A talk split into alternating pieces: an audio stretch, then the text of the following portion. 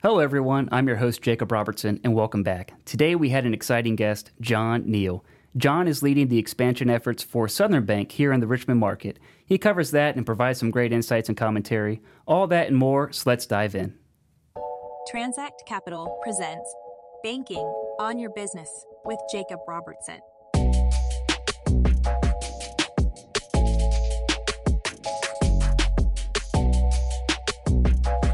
Awesome. Well, John, we really appreciate you uh, joining us here today. And so we're going to start this conversation like we start all of our conversations, give you a chance to introduce yourself and really connect with the listeners. So mm-hmm. take a few minutes, tell us who you are, and then we'll dive in. Okay. Uh, thanks for having me. Um, my name is John Neal. Um, I am the uh, Richmond market executive for Southern Bank here uh, here in town. Recently opened our office in March. Um, new to market, uh, Southern Bank is a um, is an Eastern North Carolina based bank. Mount Olive is uh, the headquarters. Uh, founded in 1901 and his first entrance into Richmond. Um, again, Eastern North Carolina, sort of uh, hometown. Moved up the coast with an acquisition of Heritage Bank in uh, the eastern part of Virginia and um, has worked its way west uh, into Newport News and now into Richmond. So I'm born and raised Richmond. I grew up here. Uh, went to collegiate school, Hampden-Sydney College, and came back and um, started my career at SunTrust in their management training program. Uh, spent some time in private wealth, capital markets at BB&T, and um, went back to SunTrust and wealth and worked in the medical space. Um, and then most recently was at South State Bank as a private banker. Was there for about five years before this opportunity at Southern came about. So um, it's exciting, yeah. Yeah. so uh, the opportunity, I mean, that's big. You know, a, a kind of a, a, new bank to the market. Uh, you know, so as you think about that, as you you, you explore the Richmond market, what types of industries do you guys specialize in? So we do um, we do a lot of healthcare, uh, medical practices, dental practices, veterinary practices. Um, do a lot with professional practices in general, law firms, um, CPA firms, architecture firms, uh, but also a good bit of C&I business um, traditional C&I, owner occupied real estate. We do some investment real estate um, and you know income producing property. Uh, that's been more of a, a, a, more recent sort of development for our bank um, as we've grown and uh, recognizing some areas of the market that we can that we can um, leverage our expertise in. Um, so it's uh, it's it's a it's a good little community bank. We're about five billion in assets, so you know we can uh, we can serve a lot, a lot of different types of customers uh, here in Richmond okay. um, with a more community-based, community bank-based feel. Uh, you know, driven by service, and you know, we know that you know in this market, this day and age, service is going to set you apart. So, um, you know, it's a it's a great bank. They're excited about Richmond. They're excited about the opportunity and the potential to build a business here, and I'm excited to lead it. Awesome. Yeah. So, you know, building on that, as you look, think about you know what types of loans. Uh, yeah, it's it's an interesting time right now in, in, in the market. You know, what types of loans do you really see as, as a strength for Southern Bank to, to go out and, and target? Well, it is it is an interesting market. Um, there have been there's been a lot of change in sort of the, the banking landscape um, in general, but here in Richmond, where you could argue there are a lot of banks, you could argue it's over an overbank city, um, but you know I think that for a bank like ours that wants to maintain that community banking type of feel um, where it's relationship based. Um, you know, we can really kind of run the gamut as far as you know who we want to do business with and where where we want to play. Um, you know, I would say those professional practice loans that I've that I mentioned earlier, be it a buy-in, a buyout, a um, a piece of property, if it's a if it's a, you know a, a medical practice that wants to build a building or buy a building or has a shareholder that needs to sell and they need to sell to um, or, or if a younger shareholders or younger associates trying to buy in as a principal, you know, we can help with that. Any sort of owner occupied type of property or opportunity, um, you know, we specialize there. We're also a low cost provider. Um, we're a privately held bank. So we're we aren't public. We don't have earnings calls. We don't have shareholder reports or analyst calls or anything um, we can kind of do sort of do what we want. And uh, play where we want to play. And Okay. we're, we're going to have places where we, we shy away from because of different market dynamics. And we're going to gravitate towards other places where we feel like is appropriate for where we are um, and where we can best serve our clients. So, Yeah, you know, think think owner occupied real estate, think um, you know practice acquisition, uh, practice buy in, um, and then uh, you know investment real estate. I would say we're we're still playing in that space, um, you know, just probably not as much um, and selectively. Oh yeah, it, interesting. So yeah, a lot to digest there. Mm-hmm. Um, you know, so you know, growing on that, that uh, the investment real estate aspect. What uh, so you are you targeting specific asset classes? I assume there's asset classes you're not targeting. Uh, yeah, just a little bit uh, more about that. Sure. Uh, so on the investment real estate side, I would say that uh, multifamily continues to to um, uh, to be of interest. Um, you know, anything kind of practice, professional practice related is of interest. Um, we're steering clear of office right now, and you know, I think uh uh you know others would stay the same. Just kind of um, trying to understand how this is going to play out over the next couple of years. Right. right. Um, And you know, I think uh, industrial still looks to be a good place to be. Um, you know, but um, you know, I would I would say, uh, you know, multifamily is where we're where we're kind of sticking uh, right now, and um, some industrial. Great. Yeah. Okay. So you know, so one quick question. You know, do you all do you have a swap desk? Do you offer swaps for loans? We do not have a swap desk. Okay. Um, So everything everything is balance sheet. You know, fixed rates or balance sheet fixed rates. Um, you know, we we do. We obviously will will price things on a variable base basis. You know, using an index. Um, But uh, we do not have a swap desk.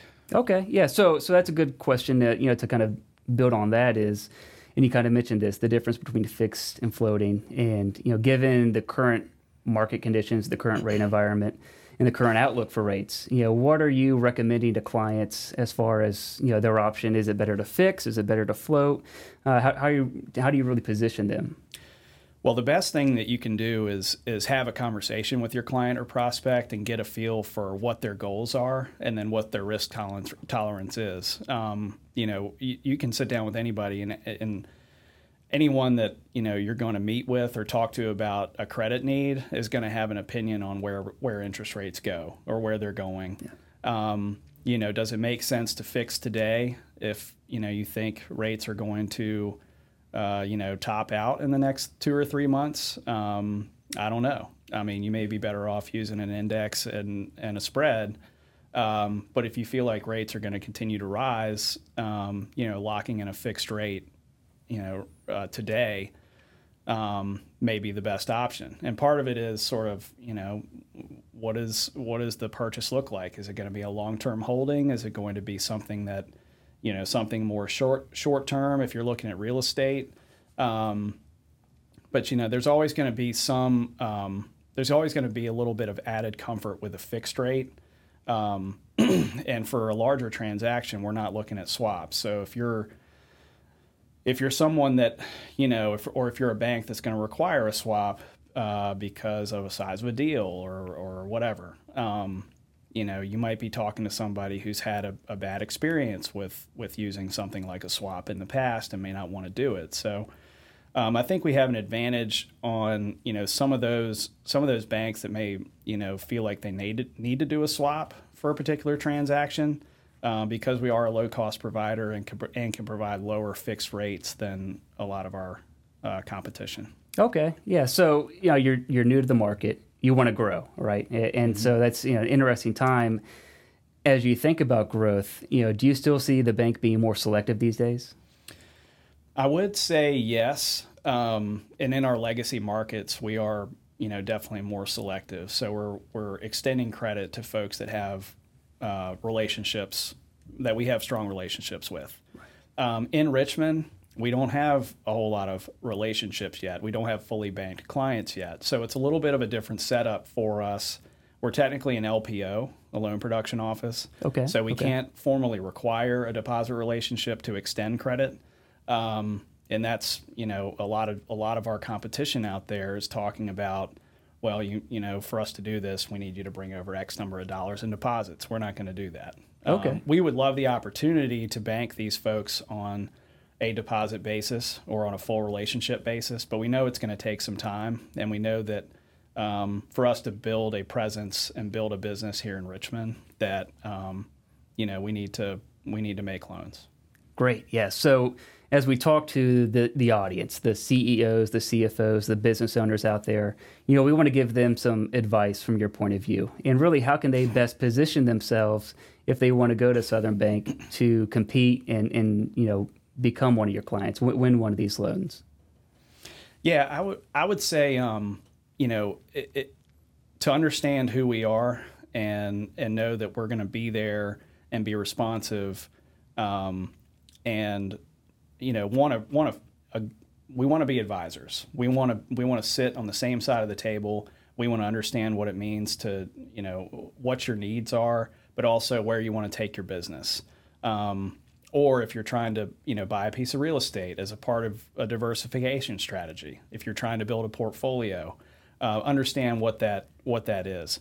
And again we know that it's it's going to be for us to make a difference it has to be on service. So um, you know someone that that i want to work with is someone that they can feel like they can pick up the phone and call me anytime uh, bounce questions off me um, and you know ultimately we'll, it'll be in a, a, we will be in a better position to serve them um, you know the, the better and more we get to know each other great okay so as they're you know preparing to, to interact with you are there certain things you know that you would recommend I know people talk about bringing audited financials these days, or maybe they want to, you know, be prepared and ready to have a strong personal guarantee. Is there anything that they need to consider or, or not consider when, when thinking about Southern Bank? So I would say that, um, yeah, I mean, right right now, as we look at sort of where we're where we're looking to play, um, yeah, so it, it always helps to have a strong guarantee, a strong personal guarantee. You know, does it mean that we will we will we will do uh, or not do a transaction because there's not a, a, personal guarantee of any type or a strong guarantee? No, um, you know, it's kind of case by case. Um, but yeah, I, I would say you know I want my clients to be transparent in the same way I'll be transparent with them, and um, and that you know it's you know someone that has their books together, has their financials together, someone that can provide that up front is going to get um, you know a a you know very clear cut uh, a, a fast faster turn on a response than say you know someone that either you know isn't going to give you the whole picture or won't give you what what they need. Right. Yes. So, so lastly, as we uh, think about you know th- those prospects out there, um, you know, as they are considering you, what what does it really mean to be a client of yours? Well, again, I think it's it's a trust between client and banker, um, a trust that you know where I can be an advisor to my client, and really that's about you know putting the relationship first, understanding their needs understanding where they want to take their business or their portfolio, if it's investment property. Um, you know, it's a again, like you said, it's an interesting time. Um, we're we are in a market right now where banks are being extremely selective. Um, credit opportunities that that you may have had four or five banks compete for a year ago or 18 months ago, um, it's just not happening today.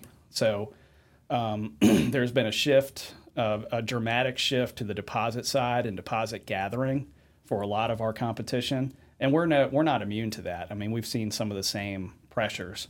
Um, you know, however, uh, we feel that we're in a great position to navigate this environment and um, and continue to provide that community banks, you know, feel and service to clients that that need it. Great, yeah, that's awesome to hear. And you know, lastly, just to wrap it up, how can people best reach you?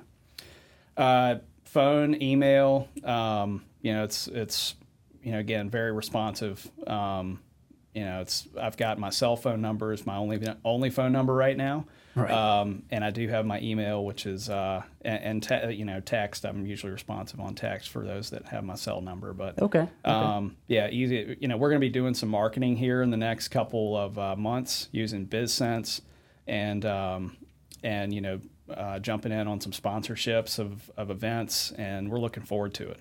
Great. Yeah. So, so yeah, to everyone out there, you know, keep an eye out for John. Uh, and John, thank you for joining us. Yeah, that kind of wraps up for, for today. So thank you very much. Thank you for having me. Awesome. Thank you. Transact Capital presents Banking on Your Business with Jacob Robertson.